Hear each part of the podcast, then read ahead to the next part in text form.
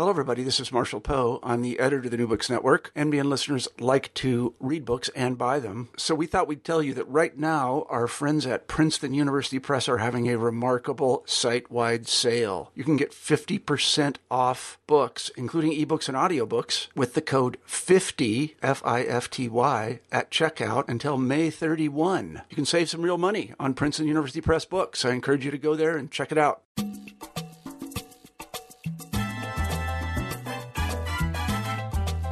Hi, and welcome to New Books in Caribbean Studies. I'm your host, Alejandra Bronfman.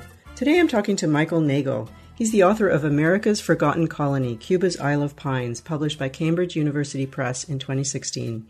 This book challenges received wisdom about U.S. imperialism, and it does so through the lives of many ordinary people who pursued wealth and comfort in a Caribbean setting as they moved to the Isle of Pines and tried to make lives there. Neagle tracks their successes and failures and the making and unmaking of what is an ambiguously imperial space. I hope you enjoy our conversation. Hi, Mike. Welcome to the program. Thank you very much for having me, Alejandra. Appreciate it. So, you've written this book about Cuba's Isle of Pines, and maybe you can we can start off by telling us how you got interested in this little island. Um, all right. Well, this goes back to my graduate school days uh, at the University of Connecticut. Um, when I when I started graduate school, I was always interested in U.S. history, the U.S. place in the world, and where it started off was you know I was thinking about a, a dissertation topic, and I wanted to explore something that had to do with the United States and the world. And it always kept coming back to the United States and, and Latin America, looking at kind of the origins of how did the U.S. become the you know the the global powers we recognize it as today. And for me, it always kept coming back to uh, activities and policies and engagements that the United States had in, in Latin America, particularly around the early 20th century. And drilling down even more, it kept coming back to me how uh, U.S. policies um, and activities and engagements in Cuba um, kind of uh, foreshadow the way in which the United States would approach the world uh, in the 20th century and I was and I wanted to do a topic on the United States uh, and Cuba in the early 20th century. And as I was doing preliminary research in the national U.S. National Archives, I kept coming across these letters from private U.S. citizens to uh, American officials who were constantly running afoul of Cuban authorities. And a lot of these were taking place, a lot of these letters were taking place uh, on this place called the Isle of Pines, which I had never heard of before. And as I kept researching, I noticed that uh, there really hadn't been too much written about these Americans living on Cuba's Isle of Pines, and and I it really piqued my interest. You know, who were these people? What were they doing there? What were their experiences? Um, and and when I noticed that there seemed to be a gap in the literature, there wasn't really much uh, about these stories or these experiences. And the more I kept digging, the more I was able to find uh, more um, information about these experiences and motivations, uh, both from the U.S. side and from the Cuban side. And you know, come to find, I think I had some some fertile ground to tell uh, what I thought was an interesting story, uh, but what I also thought was was a story that kind of illuminated a little bit about U.S.-Cuban relations um, on a smaller level, but then even more broadly, how the United States seemed to approach the world and uh, and others um, in this time in the first half of the 20th century. So the colonization is framed by this really curious and interesting kind of legal juridical history, right? Where um, they're in sort of legal limbo for a really long time. Um, yeah. I was wondering if you could outline that for us. Sure. Well, it, it really starts, in, and one of the reasons why these these Americans were so interested in the Isle was that they believed that it was or that it would become U.S. territory. Uh, they read certain clauses in the Treaty of Paris, ending the war with Spain, and also the ensuing Platt Amendment, that kind of codified U.S. Cuban relations um, going forward. Now, there were particular clauses in each of those documents that suggested to some of these Americans that, hey, the Isle of Pines might actually be U.S. territory. And they believed uh, these these annexationists and these U.S. entrepreneurs who saw the Isle as a potential opportunity. Um, if the Isle was to become U.S. territory, this would this would put them in a great position for their own uh, for their own economic interests. And turns out, and of course, you know, coming this is also coming at a time when the U.S. frontier was considered to be, you know, quote unquote closed, and so there was some anxiety in the United States about uh, the changing American society from what had been primarily an uh, agricultural uh, oriented uh, economy, rural uh, mostly in nature in the 19th century to a more industrialized and urbanized society by the turn of the 20th century. And the Isle of Pines seems to represent a, um, an opportunity to reclaim that kind of Jeffersonian model of what America could uh, or once was.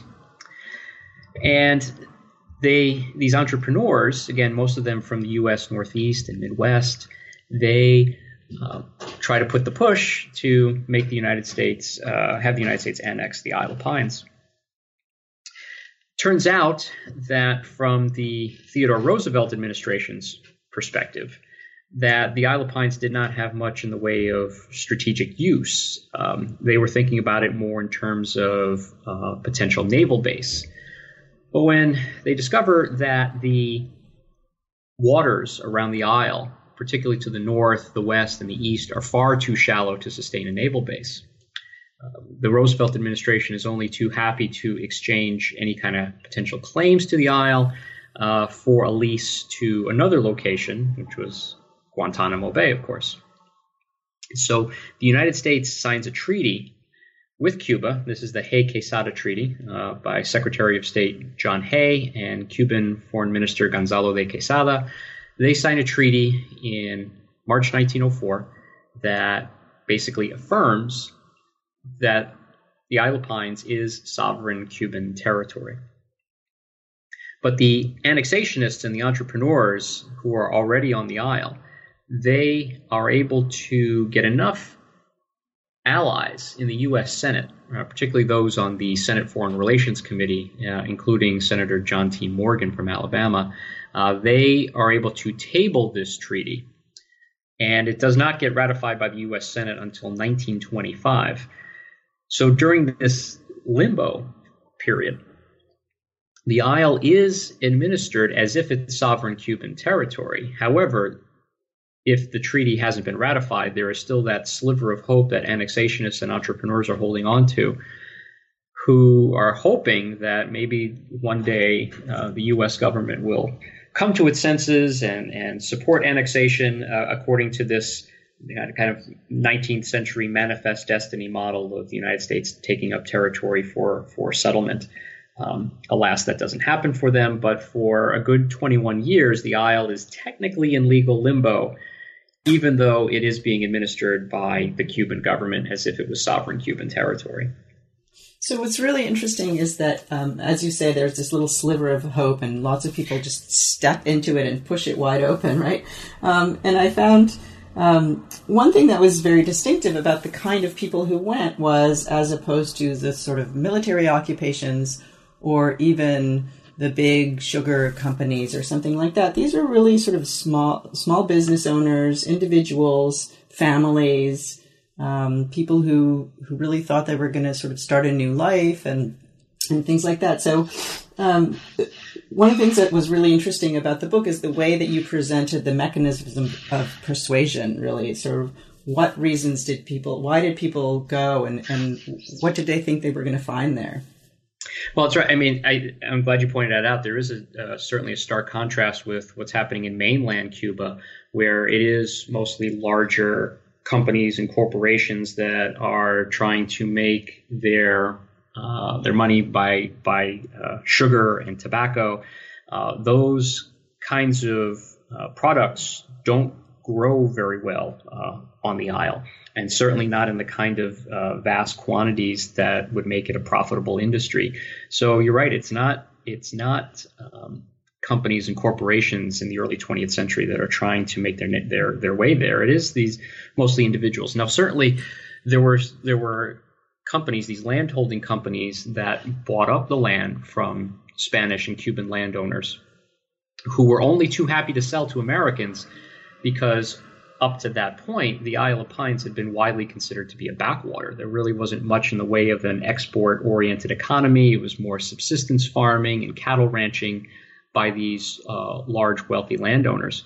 Suddenly, after 1898, you have Americans coming in who are looking to buy land uh, in these in these vast quantities, and the Cuban and Spanish landowners are only too happy to sell and and, and make a profit. So those companies are there; they're buying the land, and then they go around, they they turn around, uh, subdivide their their tracts into smaller parcels, usually 10, 20, or 40 acres, and they are targeting in their advertisements the you know the smaller or the, the more modest sized farmer, primarily in the Northeast or the Midwest, and pitching this as a as a potential opportunity uh, for them to make a name for themselves. Here's an opportunity to live uh, in a healthy climate. Uh, that was also one of the attractions of the Isle. Was that um, it's it was warm, but it wasn't tropical uh, to the extent where you know you could contract diseases like malaria or yellow fever or anything like that. Uh, so it was considered to be safe in, in that in that vein. And these this is a a message um, uh, or marketing strategy that I that I think does have uh, appeal to these these individuals, where they can make a name for themselves, where they can they can live well, uh, they can live in a nice climate, they can uh, they can carry the flag to a new land. Uh, there's a sense of adventure that's that's part of this uh, as well. All these things are tied into it, and this is what is inspiring uh, I think a lot of these people to go to the Isle of Pines. Um, some are wealthy enough where they could afford it as a, as their summer home. Others literally sell everything that they own in order to afford the travel and um, the money that they would need for startup costs in their new in their new homes to clear the land, to plant it, to grow uh, primarily citrus, which was one of the big industries that uh, that was being pitched, and they try to make a try to make something for themselves in this this new uh, this new land. It's it's seen as almost a, a new frontier, uh, I think, in a lot of ways to, to these individuals who go. And the twenty million dollar question: Did they find what they were looking for? For the vast majority, I'd say no. Um, the, the the first the first part of the book, uh, which covers what I call the Hay Quesada era, it, most of those Americans who went are sorely disappointed by their experiences and by what they find. A lot of them didn't realize just how difficult it would be to set up uh, a citrus grove. A lot of them, most of them, didn't even have experience in anything like that. They didn't. They didn't farm in, in citrus but it was tremendous a tremendously expensive undertaking to clear their land, to plant, to wait uh, a few years until groves came into bearing. Even when the groves came into bearing, then there was the cost of, of picking the fruit, packing the fruit, shipping the fruit, which was another undertaking because the infrastructure on the Isle wasn't all that great. There were a lot of, uh, uh, but few roads were that were there were very difficult to traverse. They complained frequently about how the Cuban government wasn't putting in enough money to fund infrastructure. And it was just this very lengthy route to get produce back to U.S. markets, which was the primary uh, destination for a lot of these, uh, for a lot of this produce you'd have to go through these dirt roads, these uh, that were very difficult to, to, traverse to get it to the port of uh, Nueva Gerona, which was the Isle's largest town. You take a, a, small boat to the town of Batabano on the south southern coast of Cuba. You take a train to Havana. And from there, you would go on an ocean-going port, uh, ocean-going vessel, usually to New York, and then it would be sent around. So it's a very lengthy process and, a, and, a, and a, um, an expensive process.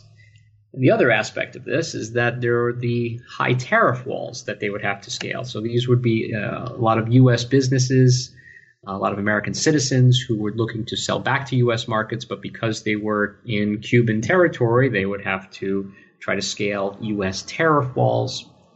And that was another justification for the annexationists is that they, if, if the Isle of Pines would have been an annex, would have been annexed to the United States, they could have avoided those tariff walls, and that would have lowered the prices on their goods and that's another motivation to try to get the U.S. to to annex the Isle, uh, but to no avail.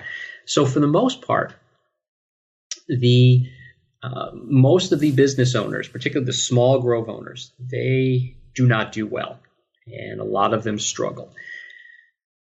And there were there are a variety of reasons for that. Um, you have uh, just poor business practices, poor poor business habits, which I tried to, to detail uh, in the book. Um, every few years, uh, usually once every once every ten years or so, there'd be a devastating hurricane that would wipe out their produce. Uh, the worst ones uh, in this story were in 1917. Uh, and then again in 1926. So, just as everybody seems to be doing well, a hurricane comes and wipes out their uh, their groves and they almost have to start all over again. For a lot of people, they they simply couldn't do it, and a lot of them end up going back to the United States, uh, sorely disappointed by the experiences that they have there, particularly from from uh, from a business and financial side. So, in some ways, it's a story of the kind of failure of U.S. imperialism. It's interesting, right? In, in terms of a counter narrative. Oh, certainly, certainly, uh, and and you know, if I've if the the book was just the first part, the first five chapters, I would certainly say uh, failure it would would be probably the dominant theme here. You know, and, and certainly in, in, in U.S. history, there are all these uh, examples of failed colonies uh, as as the, as Americans tried to expand across across North America and this would be another one of these. The difference being that this was on a you know um, extracontinental uh, territory. But uh, so for these Americans, yeah, it was it was certainly the first 25 years or so of the experience. I, it can be looked at uh, as a as a failure uh, for them, both financially uh, and personally. Uh, came across a number of documents in, in, in, the Cuban archives of Americans who, in the 1920s and 30s, those who cannot afford to go back to the United States are living in, in pretty hard scrabble conditions. And that's, uh, you know, I think that failure is, is certainly evident for the vast majority of those Americans who go down to the Isle Pines. And yet, interestingly, they don't, um, many of them don't relinquish their U.S. citizenship. Uh, and I was wondering what accounts for that. What do you think? Why why hang on to it, or, or was it a, a, legal issue that they just weren't allowed to become Cuban citizens? Well, certainly for the first quarter century or so, these Americans who went down there, they did not see themselves as expatriates or emigrants from the United States. They saw themselves as pioneers, that they were going to bring the flag with them to a new land and they they they went with the expectation that the Isle was already or that it would become U.S. territory. So they certainly don't want to relinquish U.S. citizenship. Now there are in the in the um, in the archives. Uh, there are examples of some who have been away from the United States for so long that the um, uh, that the U.S. government is, you know, catches up with them and, and, and questions if they still want to be U.S. citizens anymore. And every single one that I came across uh, tries to maintain their U.S. Citizen, citizenship. And it's not the it's not necessarily again, particularly in the first 25 years, it's not necessarily that most Americans want to become Cuban or that they fall in love with Cuban society or Cuban customs. They want to try to Americanize the Isle as much as possible. So maintaining their U.S. citizenship is central to that. Um, being a U.S. citizen is central to their identity. It does give them a sense of cultural superiority over the Cubans and also um, Spaniards uh, who were living there on the Isle, even though they might not have been socioeconomically better off than some of the Cubans and the the, the Spanish uh, officials who still lived on the Isle. But that that that sense of Americanness is very important to them. So I, I did not come across any examples of anyone, any U.S. citizens renouncing their citizen, citizenship. So what's really fascinating is, is that it seems like these people who are there are working towards some kind of never manifest future, this this thing that doesn't ever happen, um, but they're still working towards it. And you mentioned this a little bit in your previous answer, but I was wondering about the kinds of institutions that they created. Did they um, did they did you find that they recreated them exactly? Did they have to kind of invent new forms? How did they go about implanting Americanness on this little island? Oh, okay. Yes. No, that's that's an excellent question. Again, and yeah, institutions were really central to the uh, the annexationists' attempts to convince the U.S. Senate to reject the Hay-Quesada Treaty and to get U.S. government support for uh, annexing the Isle of Pines. So they wanted to try to Americanize the Isle as much as possible, and institutions were pivotal to that. Um, certainly, with the social clubs, they were created to try to get Americans to hang out uh, and socialize with other Americans. And, they tried to, to foster a sense of Americanness that way.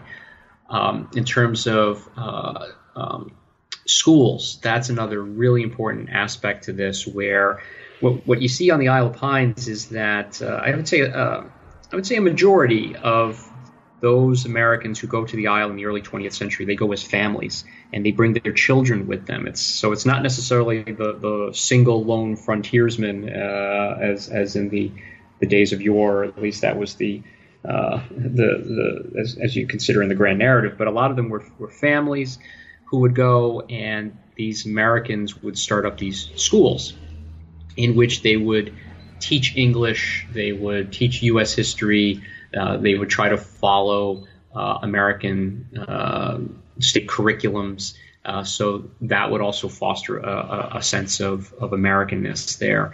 Um, newspapers were also important to this, particularly uh, English language newspapers. And so what you see during the early part of the 20th century is that English is, is used uh, frequently by a lot of these American settlers. In fact, many of them show no interest or desire to learn Spanish whatsoever. So English is used used quite often.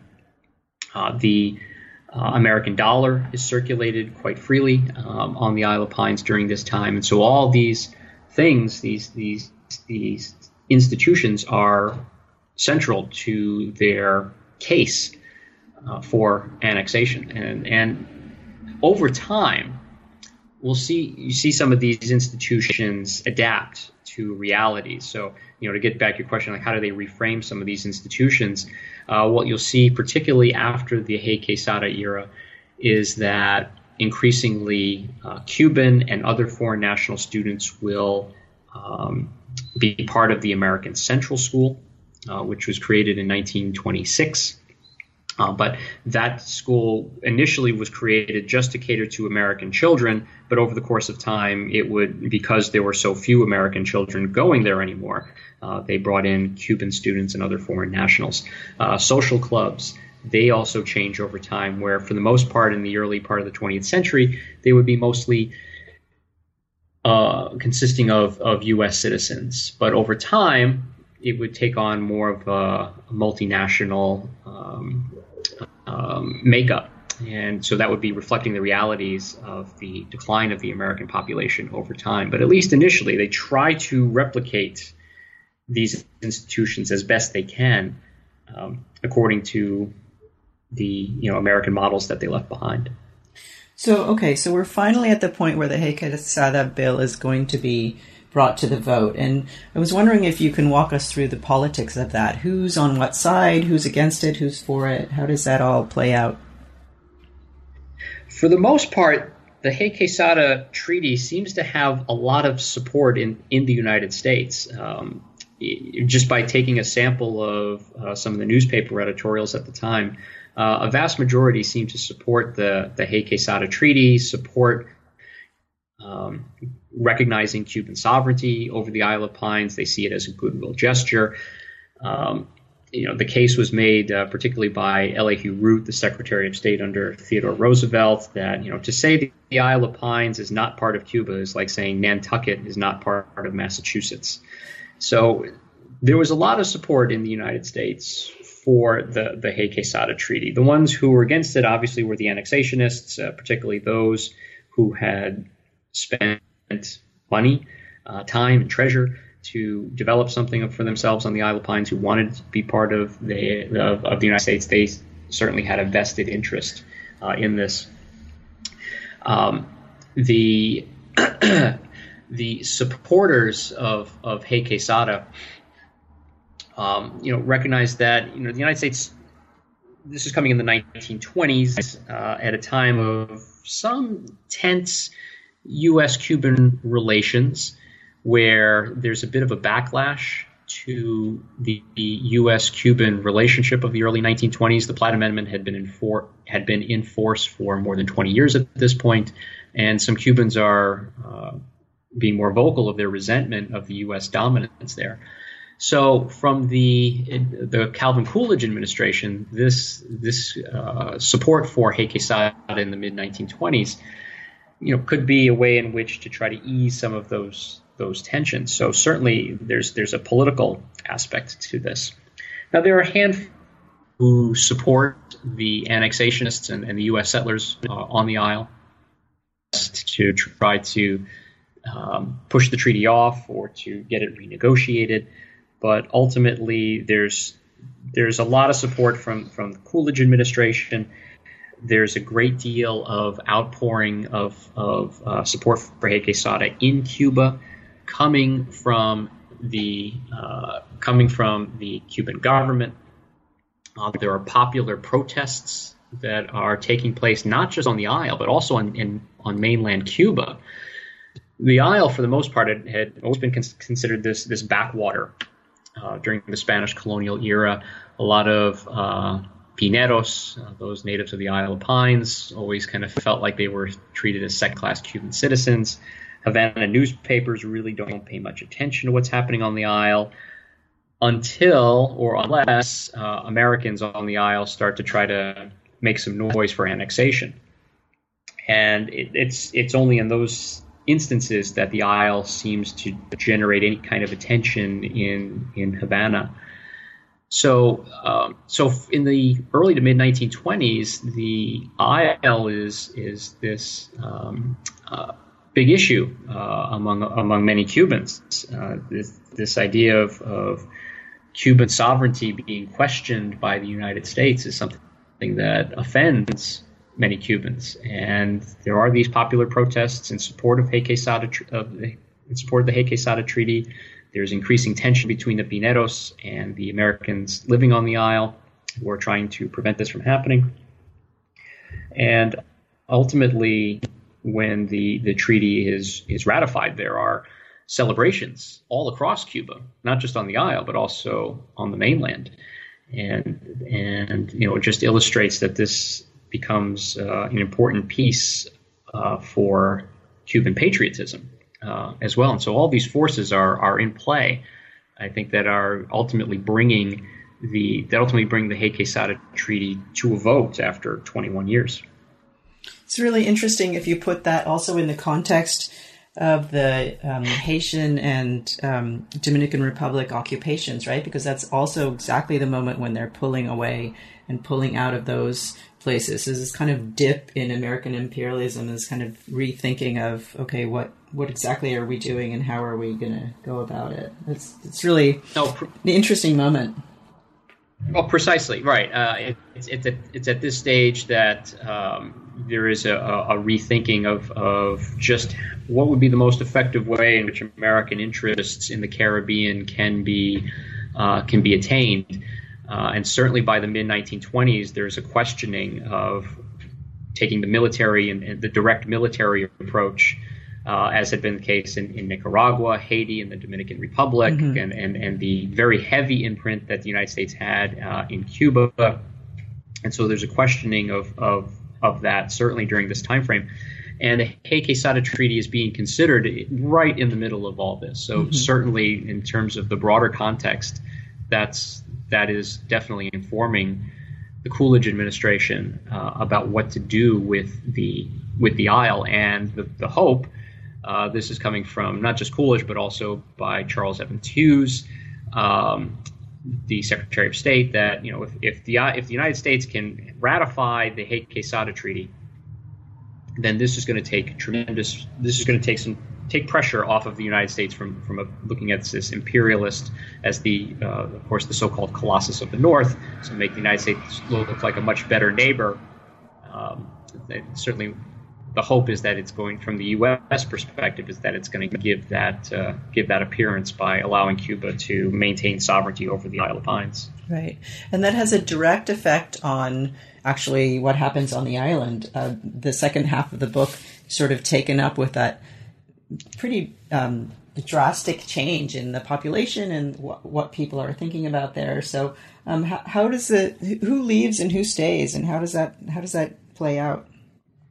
Well, by the time the Hay Quesada Treaty is ratified in March 1925, the U.S. Um, community there was already on the decline in large part because of the, the business failures that had been taking place.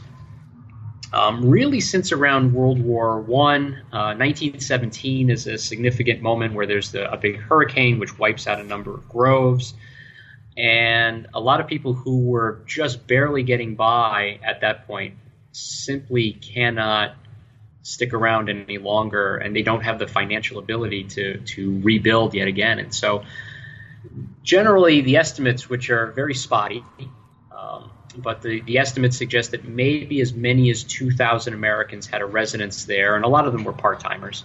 Many as maybe as many as 2,000 had a residence there around the time of World War One. By the early to mid 1920s, those estimates are closer to 700. Hmm. So this is even before Hay Quesada is, is ratified. So it, it, was already on the ropes before that. Now, after Hay Quesada is ratified, uh, this is another body blow to the to the U.S. community. And by the late 20s, early 1930s, there are um, roughly three to four hundred Americans uh, left at that stage. So most of those who who leave um, are those who certainly can afford to. Those who stay are those who either the, the very small sliver at the top of the socioeconomic strata who are doing well and can afford to rebuild their groves and continue on after the hurricanes of 1917 and 1926. Or you have those kind of at the lower end of the, the socioeconomic strata who simply cannot afford to pay their way to get back to the United States. And a lot of them are living in fairly hard scrabble conditions. Uh, and those who pass away in their in their 70s, their 80s, their 90s, you know, feel like they're simply um, uh, too old or in not good health or don't have the financial ability to get back to the United States. So some of them struggle to eke out a living. There was um, there were some documents that I found actually from a, a long-time U.S. resident, a man by the name of Adolf Kelm, who lived on the Isle for nearly 60 years, and he was keeping records and tallies of, uh, of Americans who were struggling to get by. There were death notices that he would send back to the U.S. consulate in Havana, and kind of describing the conditions in which some of these some of these folks would live. So you do have some at the very top and some at the very bottom socioeconomically who who end up staying, uh, but certainly for for vastly different reasons. So, one of the things that you mentioned that I found really fascinating was uh, at one point there was a list of all of the other nationalities of people who were also on the island. There was Swedish and Italian and all kinds of people from all really all over the world. Um, so I was wondering if you could talk a little bit about how those all, all those different groups interrelated and how the other people got there. Was it the same kind of colonizing project? How did how did people end up there? So um, yeah, it, it, does become this uh, very cosmopolitan place, particularly around the mid 20th century. We have a number of different nationalities who are who are going to to the Isle for for I wouldn't say necessarily the same reasons. I mean, certainly not in terms of annexation and, and not necessarily uh, opportunities to, to try to, to, to strike it rich, but uh, opportunities to, to live in a warmer weather locale um, where the standard of living was a little bit a little bit lower. Um, there were uh, you know the, these groups that were that were there again all these all these different nationalities primarily come aboard uh, seemingly you know after Hay Quesada is ratified the U.S. presence is it doesn't go away uh, and it's still very significant, but it's it's certainly more muted than it was in the early part of the 20th century. So you have uh, these different nationalities uh, that are coming in, and you know it's just it, it's uh, you know a handful of people from England or Sweden, or Hungary, Canada, um, China, Japan. Um, so it, it it does add to this and also from the West Indies. So it's this very interesting uh, mix of, of foreign nationals who are who are coming in, and it really kind of changes the dynamic of the Isle in a significant uh, in a significant way. And that's something that I think the Americans who do come around the mid 20th century uh, really appreciate much more than the Americans of the early part of the 20th century who were trying to Americanize the Isle.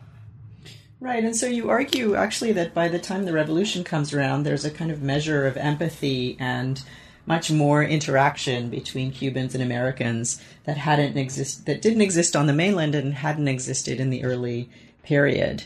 Um, do you think that that changed the course of the revolution at all? What kind of an impact did that have? Yeah, well, when we get to the mid 20th century, I think the there are um, there's there's a, a, renewal of an American presence, but it's very different, uh, both in size, scale, scope, um, than it was in the early 20th century. Those Americans who come in mid in the mid 20th century again aren't looking for annexation, and once that annexation question is taken off the table, that that changes a lot uh, on the Isle. Uh, but those Americans who come in the mid 20th century are mostly tourists, they're retirees, they're people looking for a second home. Um, it's not necessarily the uh, get rich quick scheme kind of approach that I think of a lot of Americans of the early 20th century were, uh, were looking for. And so they are much more um, willing to engage socially with Pinero neighbors, uh, those from those from Cuba and those from other other nationalities. And that's a very different dynamic and different ethic than than I detect from the early part of, of the 20th century, where there was much more separation and, and really the only interactions seemingly that Americans had was as employer and employee. That's not quite the case in the in the mid 20th century. And those who go to the Isle are, are much more willing to engage socially and culturally with their uh, with their neighbors on the Isle, and um, they are um, they are also much more. You know, a lot of them, you know, in terms of their identity, you know, they don't. A lot of them who go there even to live don't renounce their U.S. citizenship either. But a lot of them also refer to themselves as Pineros. And in fact, some of these U.S. citizens are those who, you know, were born of of uh, born American parents, but spent most of their time on the Isle of Pines than they ever did in the United States. But they consider themselves Pineros as well, and that's very different than from the early part of the 20th century. And the Cuban Revolution changes uh, all of that. Not necessarily immediately, but certainly within a year, year and a half, the vast changes that are, ish- are, are ushered in by um, by the revolutionary government, uh, they take their toll on the Isle. And it's not necessarily between native Pineros and Americans, but they feel with the people from mainland Cuba who come into the Isle uh, that there's more of that anti-American sentiment is brought with them to the Isle, and those those few Americans who are left increasingly feel uh, the tension and the animosity. Again, not necessarily from their the Pinero neighbors who had been there that they had lived with for, for years and years, but some of the newcomers from mainland Cuba who go to the Isle, uh, they feel the tension and animosity from them.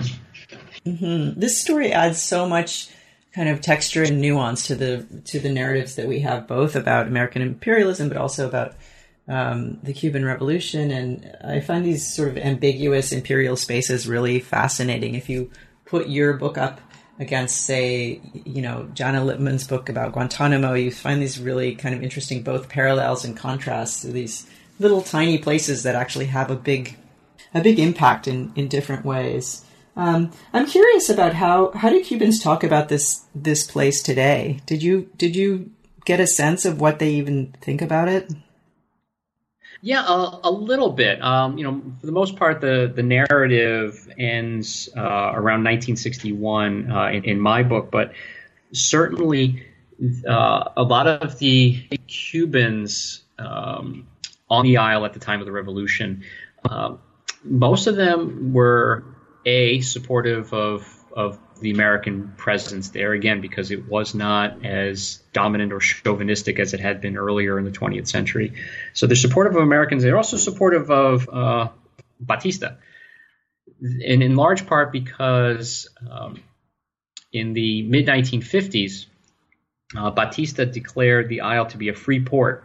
Um, it would be free of free of tariffs which helped bring down prices and helped to usher in more of a tourist uh, industry on the Isle. And so, economically speaking, the Isle seemed to be doing better than it had been in quite a while by the mid to late 1950s. And so, as a result, there was there was certainly a sense of of uh, pro Batista sentiment.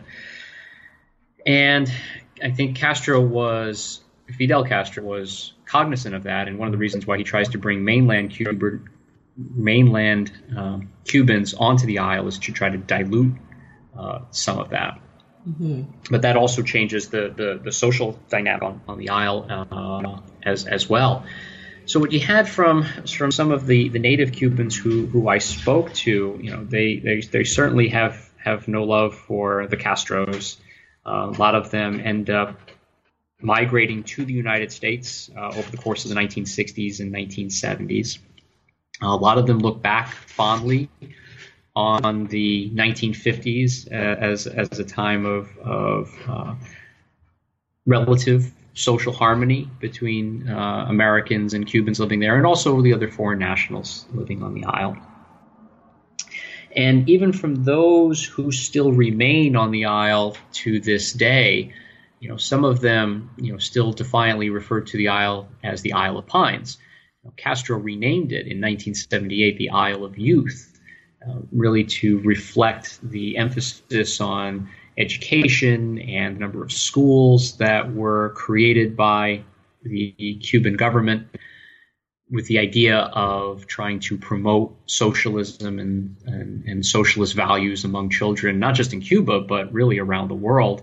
So Castro renamed the Isle the Isle of Youth, but there are still some uh, who live who have lived on the Isle for decades who defiantly refer to it still as as the Isle of Pines, and so there seems to be some tension uh, between those who have lived on the Isle for decades and have long roots there, uh, and others who maybe haven't been lived on the Isle quite as long and aren't as familiar with the history uh, as as as others are.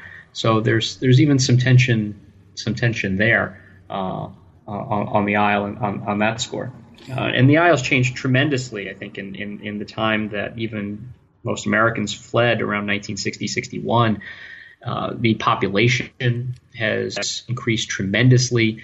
It was roughly uh, a uh, little over 3,000 uh, in 1899. It was uh, about 10 or 11,000 at the time of the Cuban Revolution and it was around 86,000 at the close of the 20th century. So just uh, certainly a number of changes uh, in terms of the, the population numbers. So um, volume two, post-revolutionary. I, I want it. yeah, that's that's a whole. That I think that's a whole. That's certainly a whole other story for sure. Um, you know what, what's happening on this. What's happened on this isle uh, you know what what the the what, one of Castro's they did. now Castro was no stranger to the Isle of Pines. He had he had been familiar with it pretty intimately.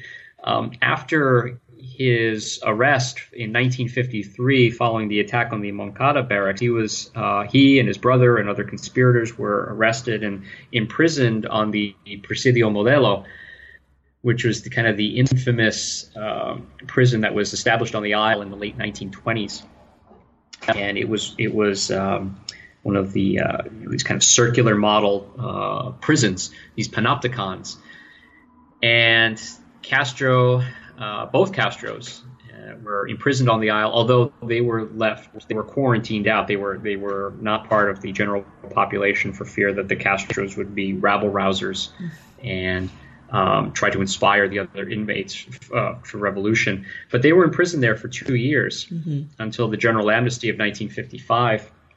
So Castro was certainly familiar with the Isle of Pines before before he took over, mm-hmm. and he would vacation there. Um, and then one of the one of the unconfirmed uh, stories that I had that I had heard was that that he had commandeered one of the American houses there uh, for his own personal use. I was never able to, to quite confirm that, so it's not in the book, but I can I can say it now. Um, so because a lot of the American property was expropriated, that was uh, particularly those who were large landowners, and that's actually what kind of put it over the top for most of those the few remaining Americans uh, to leave. But Castro would vacation there. Um, he had said, you know, pretty pretty early on uh, in his tenure as head of state that he was looking to bring the isle out of its historic isolation uh, from mainland Cuba. Cuba was had often uh, the Isle of Pines had often been referred to as uh, the Forgotten Isle, um, even the Siberia of Cuba, um, because it had been a place for political prisoners under right. Spain. And then right. the Presidio, Presidio Modelo doesn't doesn't do much to change that perception either. Right. You know this this this gigantic infamous prison. Um, so Castro says he wants to try to bring it out of its historic isolation. So he does that in, in a number of ways by by by trying to uh, improve the infrastructure, uh, by trying to bring in more uh, physical development, establishing cooperative farms, establishing more schools. That was the that was the real big thing, uh, real big project there. And this is these are projects that are taking place in the 60s, 70s, 80s um, that are part of the the revolutionary um, period which uh, if anybody wants to do volume two, that that would they would certainly uh, be addressing those those aspects of it. Yeah, completely fascinating. So um, we've taken up a lot of your time. I just want to close to uh, by asking you if you're working on something new. It sounds like you're not working on volume two, but what's the? No. Is there a new project in the works? There, there is. It's very different. Um, you know, the, the, next the next project uh, is tentatively called Chasing Bandits, mm-hmm. and it's going to kind of take a broader history of the U.S. war on terror. And so it's so very different from, from the Isle of Pines. It's it's not really uh, a spin-off in, in, in any way. Um, it's it's going to take going to take a look at these other instances in, in U.S. history of um, the United States pursuing enemies abroad, particularly um, non-state actors. And so the the idea is to to illustrate to uh, a, a, broad audience, primarily that the the U.S. war with Al Qaeda and particularly uh, with Osama bin Laden is, is not anything unique to the 21st century but that the United States has faced um, these kinds of enemies in the past. Now, certainly the justifications for these for these enemies are, have, have, been different, but a lot of times I, uh, what I've noticed is that the, the, language, the discourse, is very similar. Um, so the way in which we in the 21st century talk about terrorists today uh, is the way in which uh, Americans of the early 20th century would refer to uh, bandits. Mm-hmm. Um, and so I'm going to be looking at a lot of, uh, of, of, other instances of, of these, these so called bandits of uh, really throughout American history. but you know, I'll I'll take a closer look at at uh, individuals like Pancho Villa, uh, who led a, a raid against uh, uh, the town of Columbus, New Mexico, in March 1916. You know, he was referred to as a bandit, and a lot of the discourse and the language that was that was used to describe Villa in the early 20th century, I, I find to be very, very similar to the way in which Bin Laden was talked about in the 21st century.